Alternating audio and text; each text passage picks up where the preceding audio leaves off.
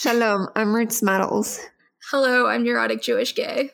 As two Jews on Instagram, we are bombarded with anti Semitism constantly, so we've learned to cope with it how we know best with humor. Um, we think we're pretty funny, and we wanted to let you guys in on it because we're so hilarious. Welcome to our podcast. Jew Wanna Talk Shit?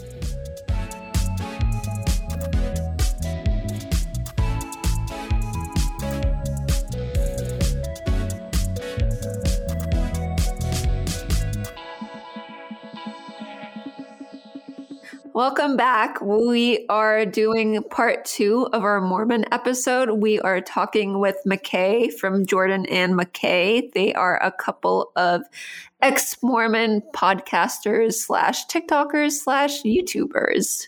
I think, um, okay, so I did all the questions about doctrine and then NJG is going to tackle the rest. So, McKay, the um, the next two categories of questions are uh, missionary work, and I always butcher this word. Pro- pros- Roots, can you help me? Proselytization. Pros- okay, yeah, no, it's a hard word. yes, proselytizing. That's How, okay. and then leaving the church. So, the first question um, is what training do Mormons receive before their missions? Um, there is there are missionary prep courses that you can take. They're just kind of run of the mill. You just review the kinds of things that you'll be teaching and things like that. But the idea behind the mission is that you're supposed to be preparing from as young as you can, really. So they want you to pay attention in church and to know the doctrine and to receive your own personal testimony before all that happens before you leave on your mission mm-hmm. but it's there's no requirement in any of those fields uh, to go on a mission famously they used to tell people hey even if you're unsure just go on the mission and tell people that you're sure about it and lie for the oh, lord wow. because in doing so you will probably um, find a testimony of the truthfulness of those things along the way. So I think yes. I was kind of in that camp where I, oh, yeah. you know, I went to church all my life and everything like that. Um, but I really drug my feet when it came to going on a mission because it was mm-hmm. at, at one point I was just like an angsty teenager and I hated everything and God and everything like that. So I was kind of resolute on not going. And then after a year of college, I came back around to the idea. Um, and then after that, once you are a missionary, you go to a missionary training center and they kind of give you it all like the missionary lifestyle that you're supposed to live, all the rules and everything like that before they ship you out to your intended destination. Oh, wow. That's that's like but they like you have to get the training, but you also don't need the training. Yeah. So um, thing, things have kind of changed uh, since I was a missionary. My mm-hmm. mission was on the tail end of a really big wave of like a big influx of missionaries coming in because they had lowered the required age for men to be down to 18 years old and for women down to 19 years old from 21. Oh, okay. So there was a really big influx of missionaries that suddenly were eligible a lot sooner. And mm-hmm. they kind of decreased those missionary training center times down. So I was in Guatemala City for six weeks learning what to do as a missionary and how to speak Spanish and then after those six weeks, I was off to my uh, my mission in Tegucigalpa, Honduras. Wait, I'm curious about this because I always see the like they're like, yeah, we learned Spanish or Portuguese or whatever, but like, how much can you learn in six weeks? Not a lot. Um, I I was just there for six weeks and then I got shipped off. I wasn't really comfortable being able to understand things for about six months, and I really wasn't comfortable in speaking for about six more months after that. Like I could do it, but my conversations were ex- like just really narrowed down to what I was supposed to be quote unquote teaching people. So any kind of straying from the topics ended up being a little more difficult, but I feel like you can't have like legitimate conversations about like faith and doctrine in that way though. Like how? Yeah. Um it was more a struggle kind of just to put everybody in a box and understand them in that way because a lot of the people in in Honduras are either evangelical Christian or Catholic. So if I could determine which of the camps they fell in, it was a lot easier to just kind of pull up my vocabulary for those kinds of situations and kind of go off of that. But personable conversations at that point never really happened. Um, but I was really dedicated to learning Spanish and I was dedicated to making personal connections with people outside of um, my job as a missionary. So it was kind of interesting to see that change over time. Mm-hmm. Um, and just out of curiosity, how were you like received there? Were people suspicious or were they like? There was kind of a mix. Um, mm-hmm. There were a, a lot of really kind hearted people who were just curious about me, you know, for my height or for my being American or whatever. Mm-hmm. So even just that, I felt really well respected by a lot of the people. And in a lot of cases, I don't think that respect was really deserved right off the bat because of my intended purpose in their yeah their region um, but uh, yeah, honestly, and I was for a lot of the time that during those formative Spanish speaking um, months was in like a lot of really rural areas, and the people yeah. there were just so so kind to me. Mm-hmm. So. Yeah. I think a lot of people just didn't have an idea of what we were doing. Um, some yeah. people thought we were CIA agents, which I don't blame them. I thought that was wild, and I was very, um, I was just very ignorant at the time, and I was like, I can't believe that these people think that we're CIA agents. that's really funny. Yeah, kind of learn things uh, going forward, and you're like, oh god, damn, yeah, that's probably why. Um, so people, is there anything you wanted to add with that, or are you cool to go on to the next uh, question? No, we can go on to the next one. I'll keep it. I, there's a lot to talk about, so I'll keep it brief. Um, so people are asking, how do Mormons frame missionary work as not colonialism? it's easy when the the the Venn diagram between the religious right and Mormons is almost a, a complete circle, just a single circle. Yeah, because a lot of them are unaware or ignorant to the idea that colonialism is a bad thing. So, mm-hmm. excuse me. So when you say that missionary work is neo-colonialism and things of that nature, you would usually just come back with an answer of that is just some liberal snowflake bullshit. Yeah. Colonialism isn't a thing. We're helping people. How could it be a bad thing when we're going and we're helping people there?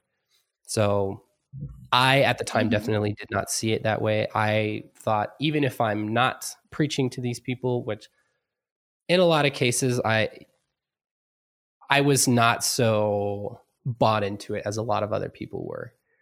Um, mm-hmm. But I was like, oh, I can at least go and I can help people. And every chance I got, I would try to um, just help people along. One day we shoveled two cubic meters of wet sand to help out a family who was building a house.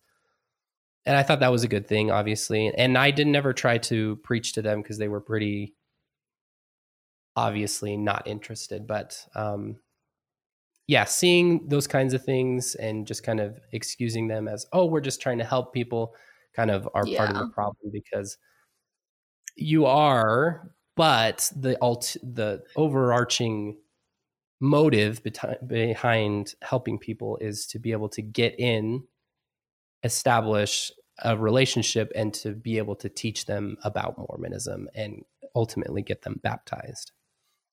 Yeah. So- That makes sense. Yeah, that's like a take I've seen from um I guess like ex evangelicals in in my YouTube adventures.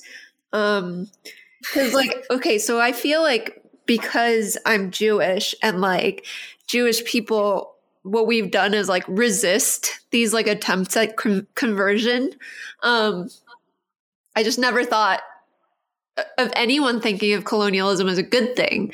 But then these people are saying, like, oh, they were taught that it was a good thing because it brought the gospel to those people. And I'm like, what? Um, just Yeah. such a, I don't know, just not my worldview ever. So it's very weird to, Yeah, it's it's kind of interesting, and I think a lot of people, even in the ex-Mormon spaces, don't kind of deconstruct that idea. Because they're like, "Oh, we went and we helped build the, the house," and well, you are unskilled at that particular activity, and there are people there who are well able and bodied to, or well able-bodied to be able to perform that work. yeah. Why are you getting in the way? Like, it's kind of infantilizing to think that they can't do it. They absolutely can they're just be, they've been oppressed their society is crumbled because of american involvement in one shape way shape or form there's a lot of things like it's you know if they weren't there it would still get done just send the money and it would be fine Right. Yeah, legit.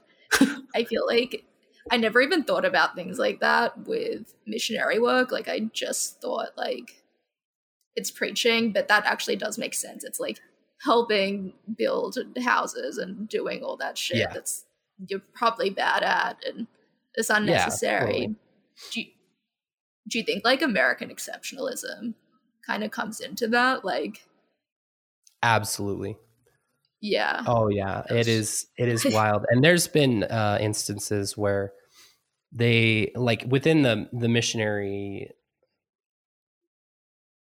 kind of it's kind of like a government where even Mhm. the actual missionaries kind of take part in it and excuse me they kind of all they report to a mission president for any particular reason or any particular region hmm and there have been current L- LDS apostles who say that there need to be at least one white American um, assistant to the president, which is the highest um, Oh, leadership love- position that a mi- missionary can have. And it's like, dude, why would that be the case? Especially when the mission president is from the United States.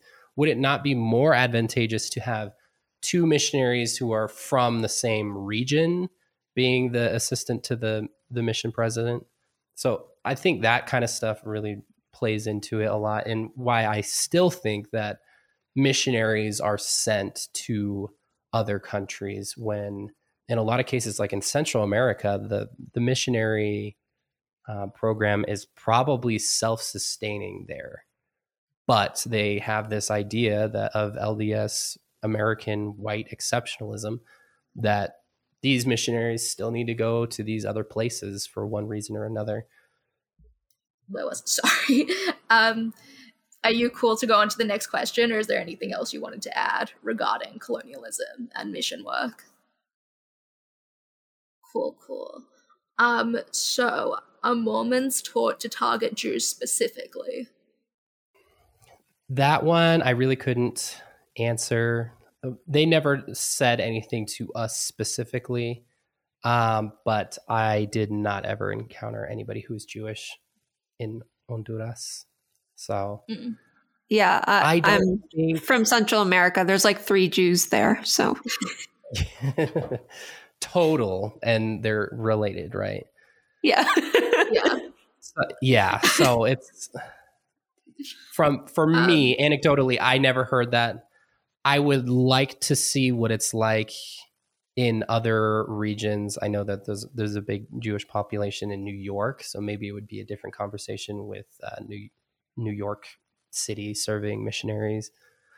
Mhm. um, but i don't think that they would specifically target jewish people. I feel like they would kind of try to shy away from it just because um, probably a lot of personal experience of missionaries who were there in trying to talk to Jewish people and they're obviously not receptive because there's a lot of Mormonism that is just offensive. So Yeah. Yeah.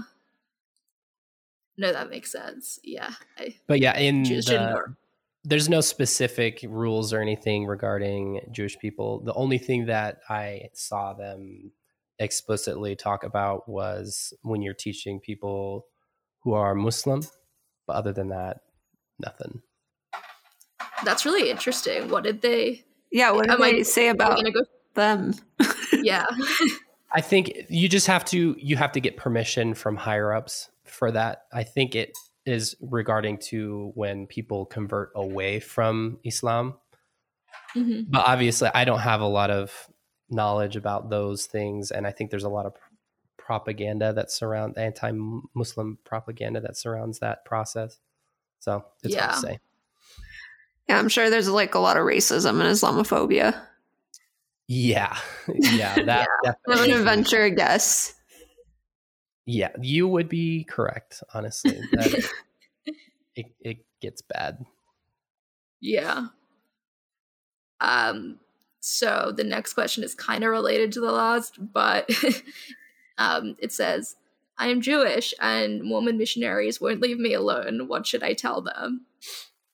that is like a super hard question because of the nature of how the missionaries operate hmm you could have any given like just a certain set of missionaries in your area for six weeks and then the following six weeks it's an entirely new pair of missionaries so if you tell the first set of missionaries don't come back here or we're going to have a problem they Yeah. might make a mental note of it and they'll never go back to your place but then the next set of Mhm. missionaries goes in and they have no idea what these other guys said because it's a bunch of 18 and 19 year olds who are a bunch of dumbasses sorry guys Yeah. i was Like included whack a mole. they don't make any sort of note of it and the next set goes in and they just randomly knock on your door and What if what if you put up a no soliciting sign? You could. Um, I a just a little story from my sole experience with that. After I returned home from my mission, the missionaries in my area where my parents live, um, one of them had some issues and he ended up returning home early. And the one missionary that was left over, they didn't have a replacement companion for him, and you have to have a companion. So I volunteered to go and proselytize with him and knock doors. And in this area, we knocked on a door. It said no soliciting. And we were like, well, that sign's not going to stop me because I can't read. and we knocked on the door anyway. And oh no, I think we, we didn't even knock on the door. We were just walking up, and the guy was in his front room watching TV and he hopped up so fast and kind of just opened up the door. And on the storm door was where the, the sign led. And he just pointed to it with his foot real quick and he slammed the door. so um, I think that would be a good deterrent. Maybe a Yeah. cool little one on Etsy that says like, uh, no soliciting, not even, I don't even want to hear about your God or something like that. That would probably work.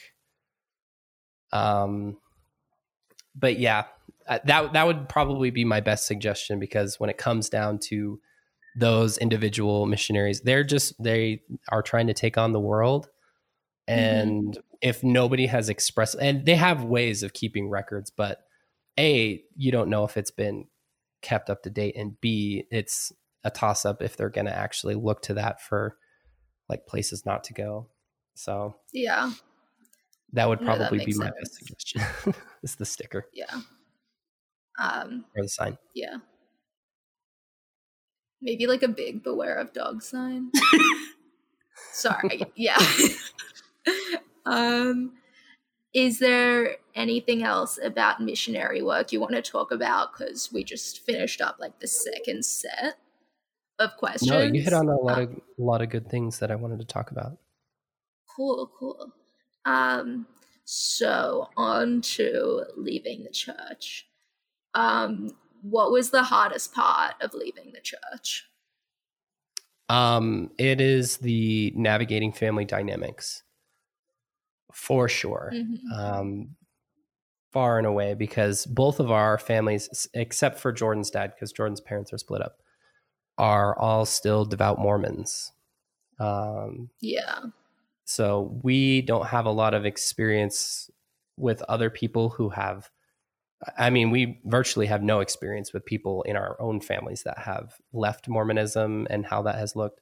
So really it's been kind of just trial and error being able to Yeah. navigate uh, those relationships because it is a central tenet of these people's lives in a lot of cases like they go to church every sunday they go to the temple every Mhm. friday they you know they have meetings in the middle of the week like it takes up a lot of their time so to remove that and say hey we can't talk about this because it's a sensitive subject for us it Mhm. creates a lot of tension we've been able to find a middle ground with a lot of people and we're open Yeah. to you know dialogue and things of that nature but being able to find where we can draw the boundaries and everything like that has been super difficult um Yeah, I can imagine.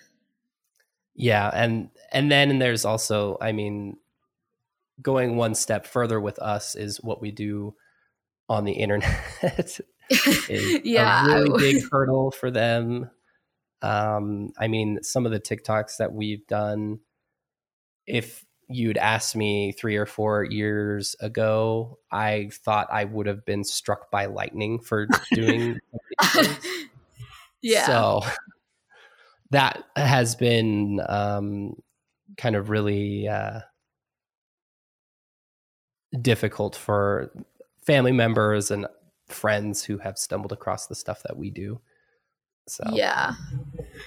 Wow. I was I was actually then- thinking, um, since I've you know learned all this stuff about Mormonism that I didn't know before, like the whole idea of like, um, if you're like a good Mormon, like your whole family, if your whole family is a good Mormon, then you're all going to be together forever in heaven. Um, I feel like that's like kind of how they maintain control over so many people. Um, because if like if someone leaves the church it's not just on them it like affects the entire family like you're not going to be together anymore Mm-hmm. yeah, uh, that is really that was a really big hurdle for me when we were first leaving because I was like, how do I tell my family this? Because we're all sealed together. Like with Jordan's family, it's a little different because she wasn't sealed to her mother because her mom and her dad they were different religions. So she was not sealed to her mother or anything like that. But with my family my entire family is sealed to me and my son mm-hmm. was also sealed to us because he was born to us after we had gotten sealed. So he's the only grandchild. How do we tell them that not only are we gone but the only grandchild of the whole family is also gone with us. Like it's a pretty heavy Yeah. thing to be telling people because that is like an eternal consequence. Like there's no, un- unless we were to go back and do it all over again, there is no coming back from that. Like we are going to be cut off essentially. And like the rhetoric, rhetoric is that you can go to a lower kingdom and you can um, you can like visit those who didn't make the right choices or whatever but we are not going to be exalted we're not going to be together forever or, or whatever like that but I'm trying to push it all the way. I want to ex- exclude myself from that. I want to be cast out into outer darkness. So we'll see how it pans out. Yeah, no. That Uh, yeah. Um, could you like just because most of our listeners are Jewish, could you explain what being sealed means? So being sealed, and I, I'm coming to realize that maybe this is we're not. It's not even an original idea. is um, more than just being married. So when you get married, it's for civil purposes, right? You get married and you have permission from the state to do that and whatever, at least here in the United States. But being sealed is to be wed for time and all eternity according to God's laws. So it goes beyond just the laws of the land and everything like that, but you're sealed and your children are sealed to you and you're sealed to your parents and everything like that. And the idea is that you need to be sealed in order to reach exaltation, which is becoming like God. And that's where that idea of Mormons getting their own planet and having their own spirit children and everything kind of comes from even though that idea has kind of been uh, it's being swept down the memory hole as well Mm. That's crazy. That's, yeah is there any other Uh, questions regarding that i it's kind of an odd concept but if there's any clarification that you would want then i'm happy to answer Um, I mean, I don't know if this is just like with being sealed, but does the church ever get involved, like when other people leave the church? Because I know in like some other religions, like you'll become like a um suppressive person, I think it's called, or you'll become like your family is not allowed to see you anymore because you're a bad person because you've left the church. Is there anything um like that in Mormonism? I don't Not expressly, no. Um, there are a lot of people who, when you decide to leave the church, will cut you off indefinitely Mhm. because they don't want to associate with people who live in sin yeah. or are apostates because they don't want that to influence them or the people that are in their lives.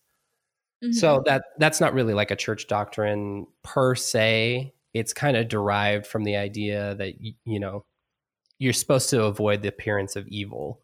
So if there is a person who could be deemed as evil, a lot of people will just cut them out of their lives or anything of the sort.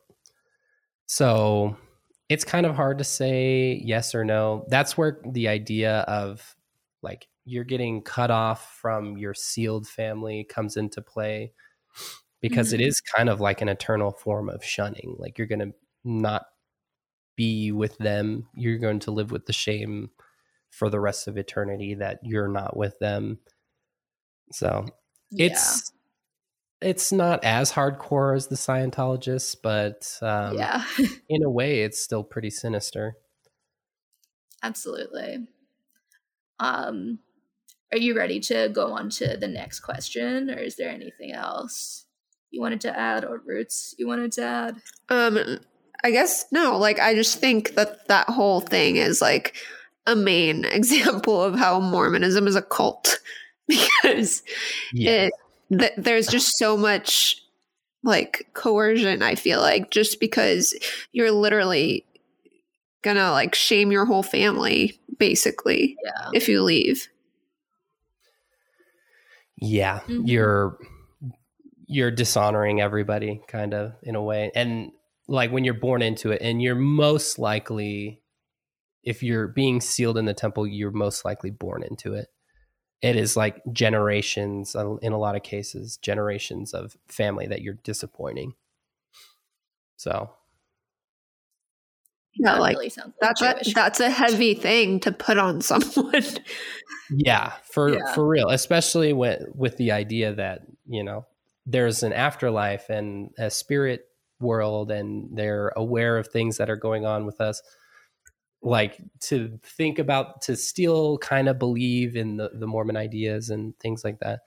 You're like, wow, these people are in spirit paradise, and I'm probably ruining their day because I'm not going to i'm choosing to not be with them anymore Wow, that's yeah, no, that's definitely a lot.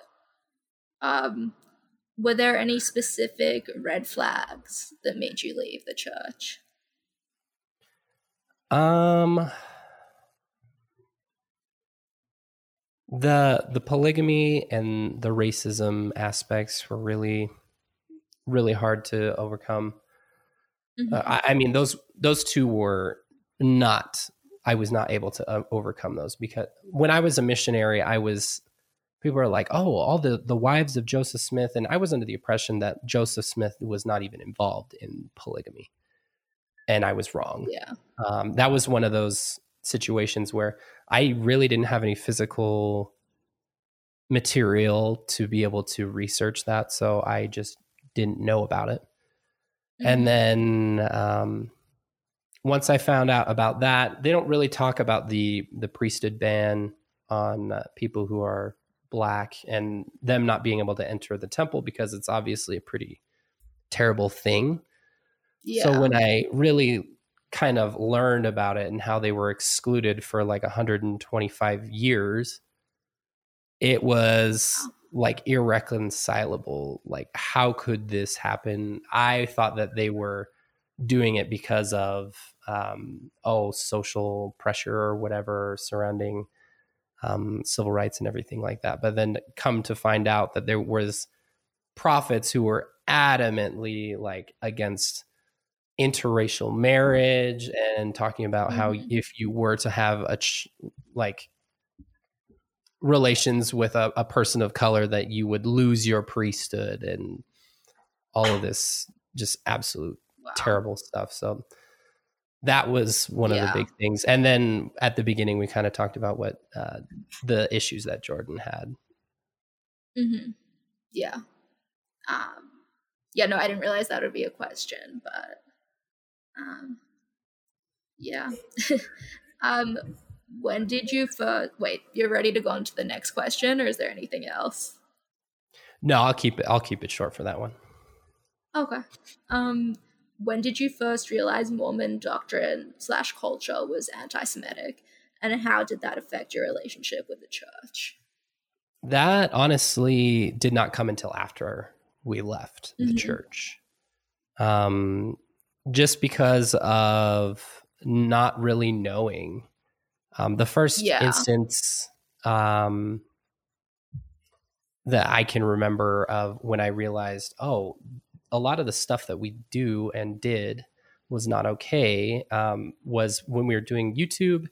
I think I I remembered using uh, or calling somebody a Pharisee because they were um, a real stickler for like Mormon orthodoxy and stuff like that. And somebody had commented and said, "Hey, could you not say that? That's you know, it you're taking a term that is you know used Mhm. as a respectful thing and you're using it kind of as like a dig at somebody it's kind of it gives anti-semitic undertones to it so i was like i had no idea because that's something that we would say all the time especially as missionaries so just kind of Yeah. little things like that and then going on and learning um, you know just more that i've learned about jewish culture and history um, just kind of seeing oh okay Yeah. that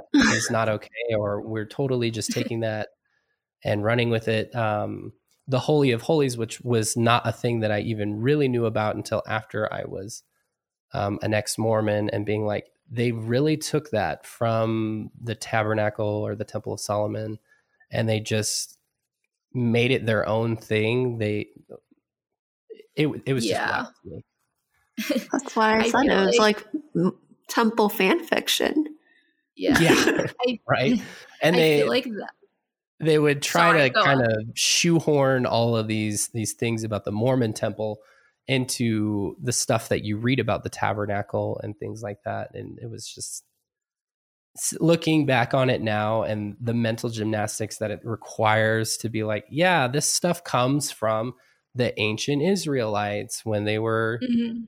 you know in the Arabian Peninsula is just blows my mind. Yeah, I, I was talking to Jordan and um, she was telling me even in like ex Mormon circles, you know, there's like they talk about racism and all this other stuff, but they don't really talk about like the cultural appropriation from Jews, which makes sense because, um, you know, everyone talks about us, but no one talks to us. So, Yeah, yeah. um, yeah, I was not surprised when she said that. Like, I feel Yeah. like um, the average Mormon probably would have no idea about any of this. Not even a little Yeah. bit, no.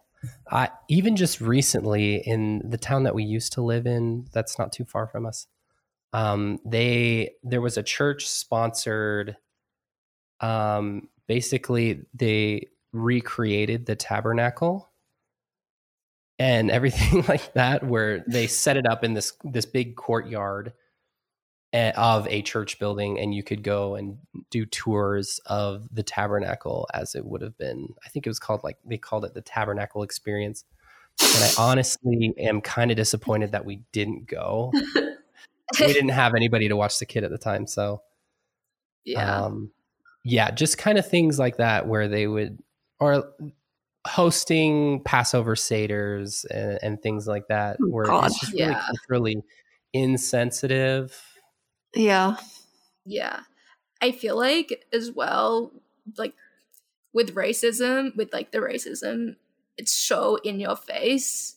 But I feel like just with the anti Semitism, like especially with like the cultural appropriation, it's more of like not a microaggression, but just that it's not as in your face. I think I think it's more insidious, and I also think it's harder. think so. It's harder for people to catch because um, so much of like literally Western society is built on the appro- appropriation of Jewish culture. Um, so it's like if people don't even recognize it in like everyday everyday life, they're not gonna even realize it's a thing within Mormonism. hmm Yeah.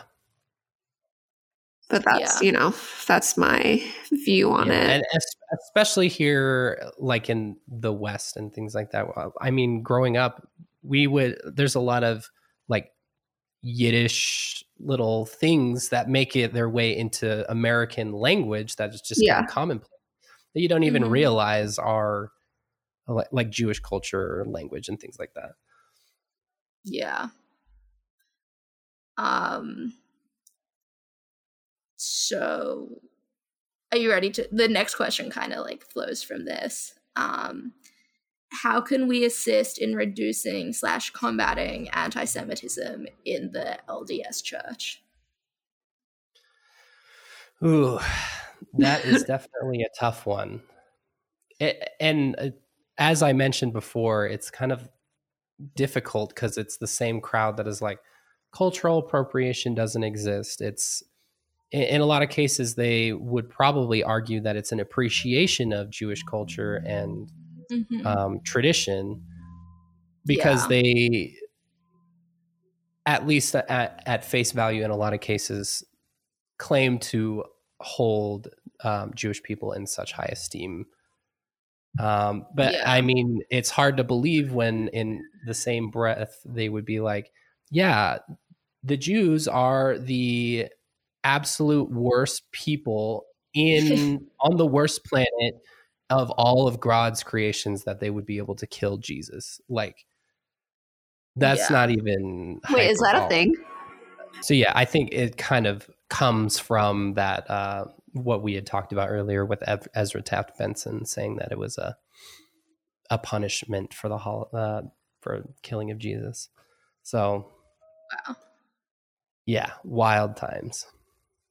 Um, Yeah. yeah, so, I, there's I this. don't really know how you would be able to um, kind of root out that anti-Semitism, and because a lot of it just comes from ignorance, and Yeah. um, and that's kind of perpetuated because they don't want. when I when I did my post, there was this Jewish person, unfortunately, who was like literally doing backflips to try to argue with me that Mormon doctrine is not anti Semitic. And I was like, it literally says that right there. Um, but there, there's always Jews that like bend over backwards just to like not see anti Semitism. Um, so mm-hmm. it was it was one of the most frustrating conversations I've ever had on my Instagram ever. Yeah, I can uh, imagine. Jordan, I remember we were in the car and Jordan was like, "Oh my god, she's going to have to turn off comments because some of these people are going." I've, I've, honestly. I thought he was a Mormon apologist. I was no, like, I thought so too. And he was he was linking to like Mormon sources, and I'm like, Mormon sources are not going to admit that they're anti-Semitic. Like, what what are you doing? Yeah. Um, yeah, I'm. I I don't even. I don't know. I ended up like restricting them because I was like, I can't talk to you anymore. I can't do this. Honestly, that that was really shocking to me because I was like, this guy isn't a Mormon apologist, and he's just dick riding.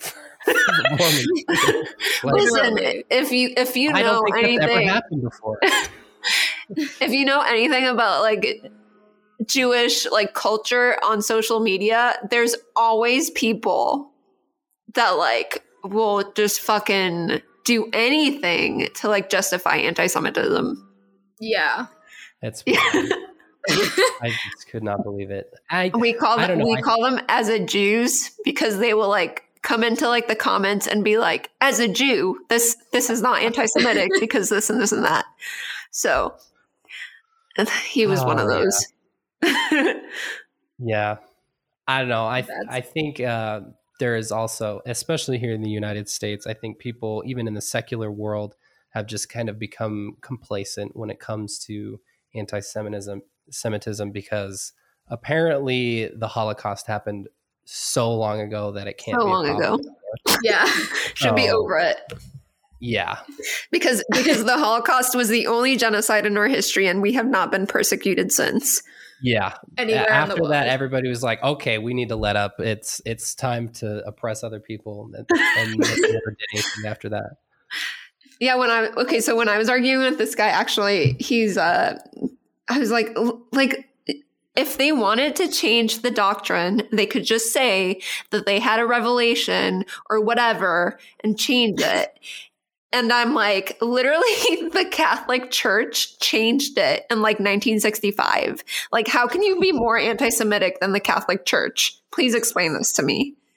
So, oh man, that when you put it in perspective like that, like literally, how how is the Catholic Church ahead of the game here? Yeah, I know.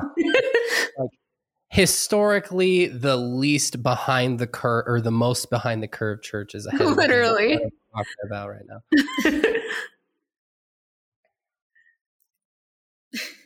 Um so yeah this question goes away from anti-semitism but um have you and jordan been able to find community since you've left the church?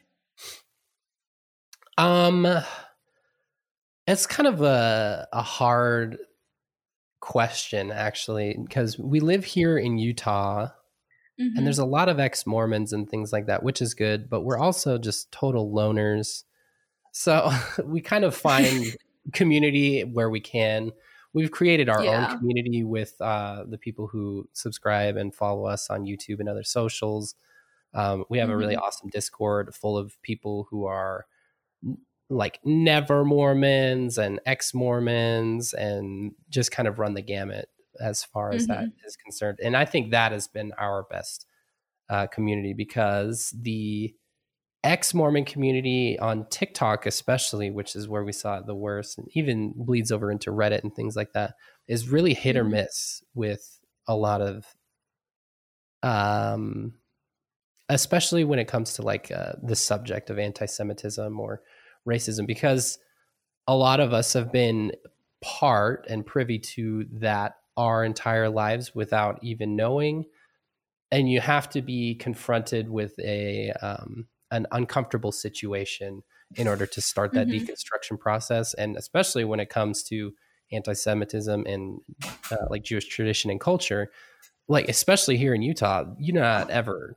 confronted with that uh, in a lot of cases. Like you mostly just find Jewish people or not uh, Mormon people, Jack Mormon people, ex Mormons, and then some evangelical Christian people. But wait, what's that, Jack Mormon people? Jack Mormon people are. it's kind of an interesting uh, term, but it's usually describes someone who is Mormon, is still a member, has their names on the roll, and everything like that but does not live up to the statutes of Mormonism or even in a lot of cases attend church meetings or anything like that. But they will go hard for Joseph Smith and Brigham and all that, even if they are inebriated. Why?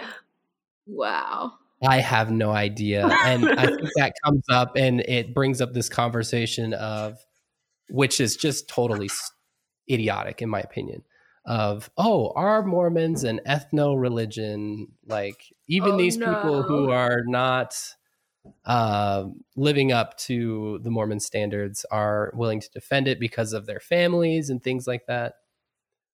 Yeah, yeah to be an ethno religion you have to be an ethnic group. Yeah. I that's why i was like how is this even a conversation? And people were fighting over it. I was like oh my god you guys come on. How this is where you need to deconstruct because that yeah, yeah. so when it comes to communities it, it can be kind of hit or miss luckily we have some great friends who have been with us since our high school days so mm-hmm. we, we've got some people to hold on to and our awesome community that's good i feel like it'd be just really could be really isolating to leave the church especially if your whole family's in it yeah and um it, it's funny because we, I mean, we have our differences with our own families, um, but we're wanting to move back to be closer with them out of here because that is the better alternative to being surrounded by it constantly. yeah. Yeah.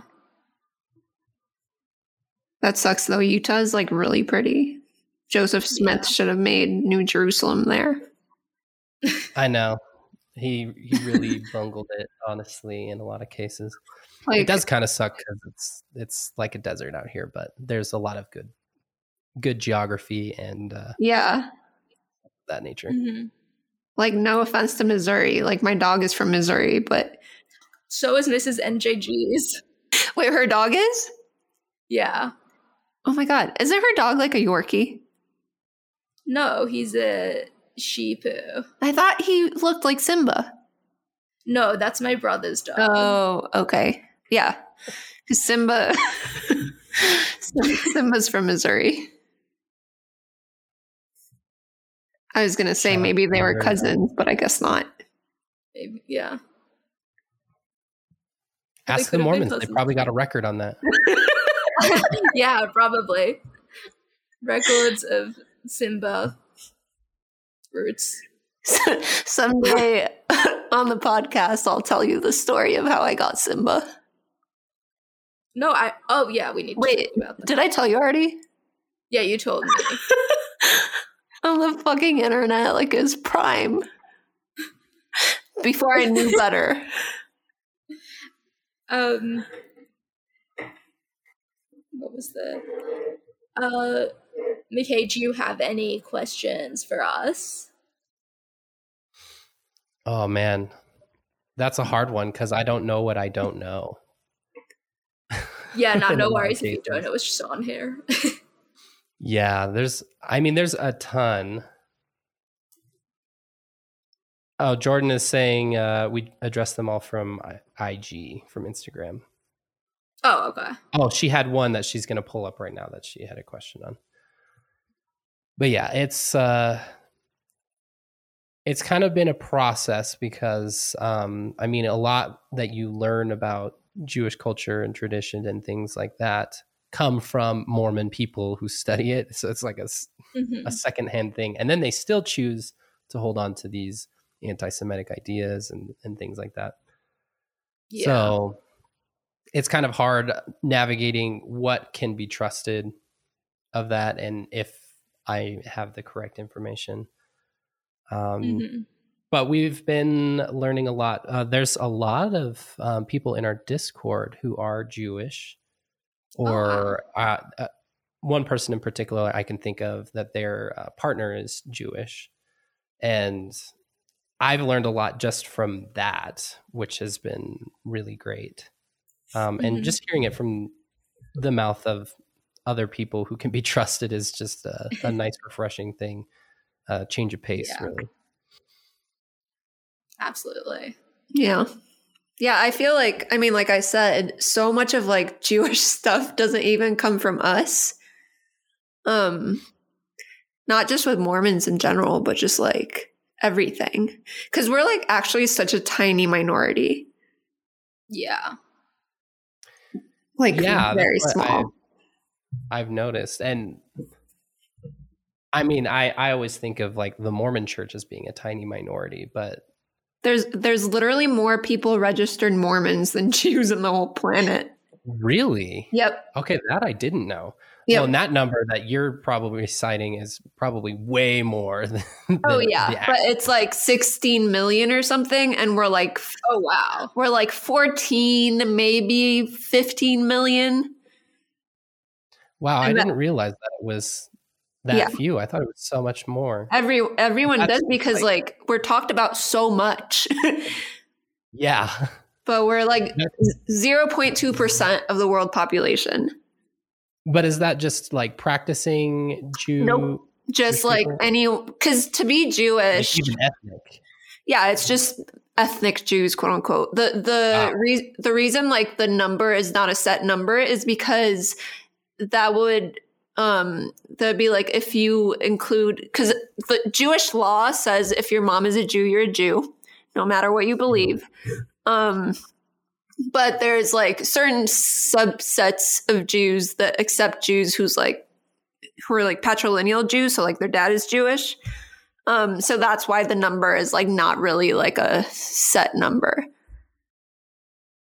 Wow, I guess I never. Yeah. That kind of explains why I only knew a, handful of people out west. yeah. And I mean, the US has the largest Jewish population outside of Israel in the world. So, Wow. Okay. yeah.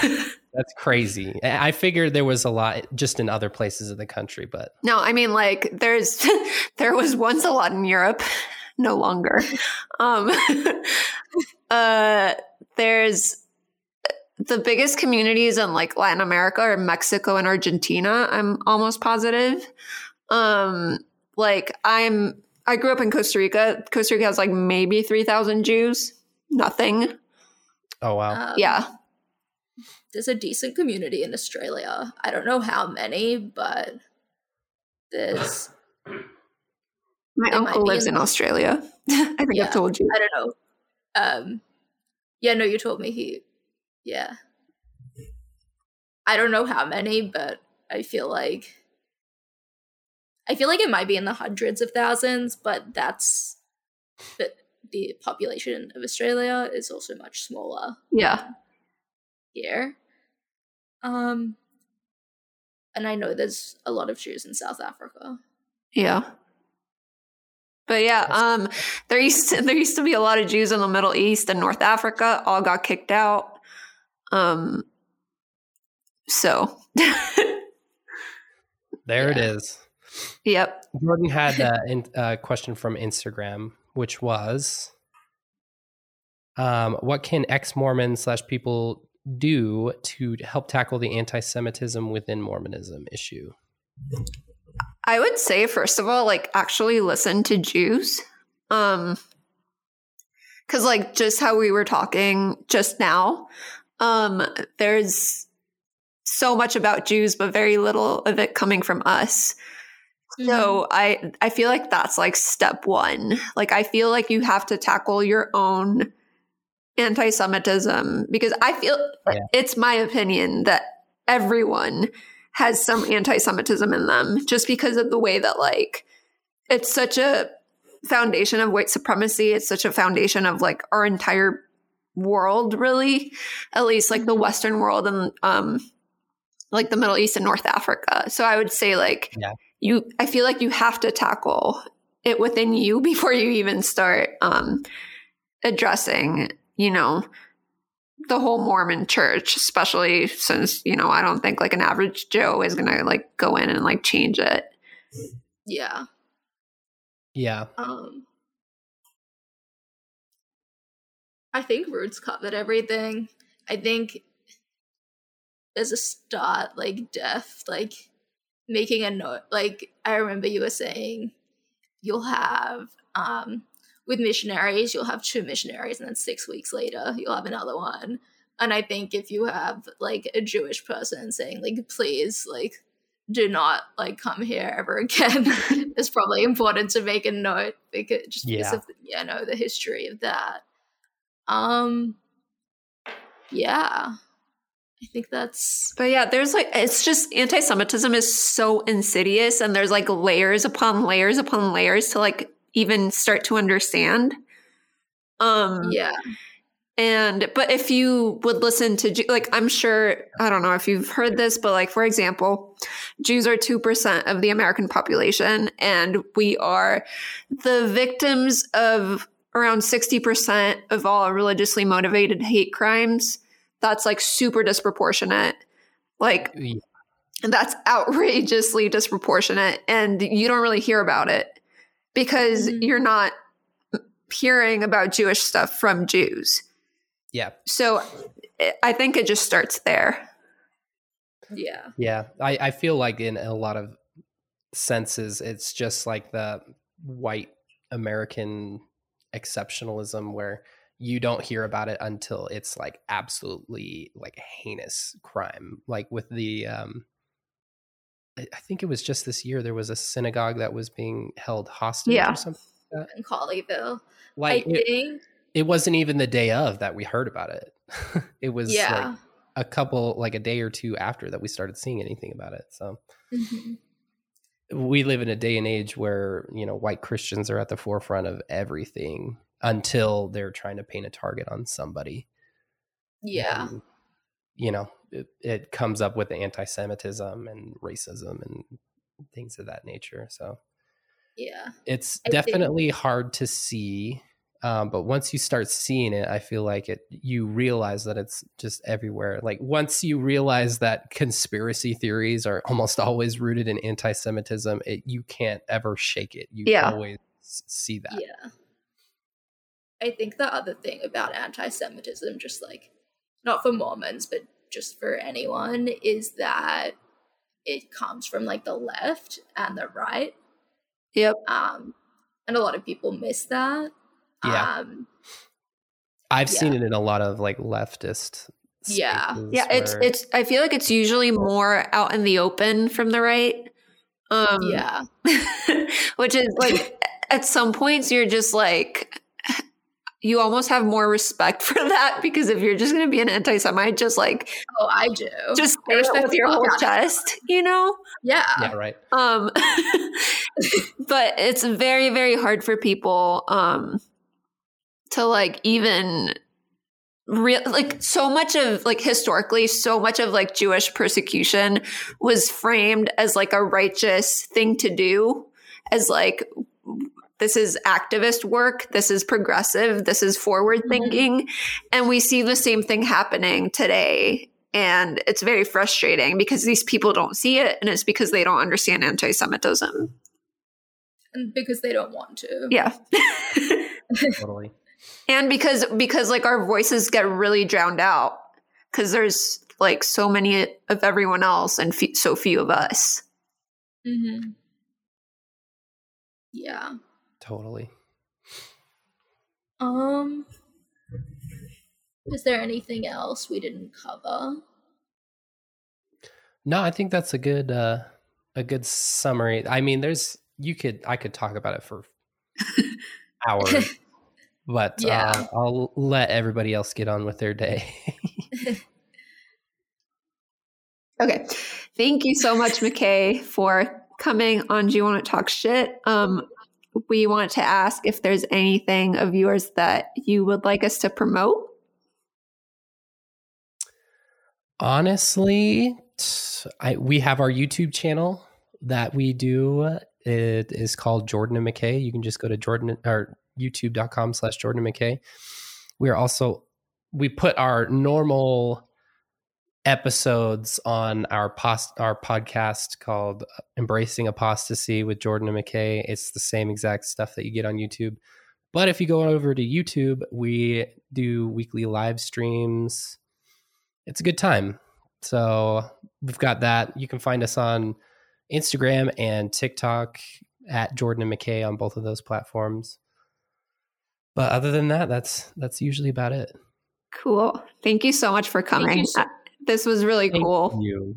Yeah, this Yeah, was a, a great so experience. Obviously, we wish uh, that Jordan could be in here, but I know. I love he has her voice. the rasp of a toddler, so Like she really has a great voice, like in a non creepy way. Like I am really jealous because my my voice is especially bad right now just because of being sick. But uh, yeah, everybody loves her. Everybody calls her the ex Mormon Jenna Marbles. so shout out to the old YouTubers. yeah.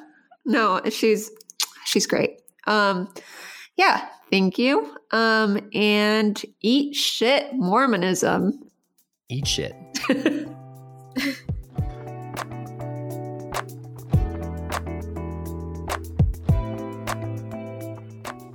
Jew Wanna Talk Shit is hosted by Roots Metals and Neurotic Jewish Gay. Produced by Zev Hurwich. Thanks to our special guest, McKay, and to you, the listener.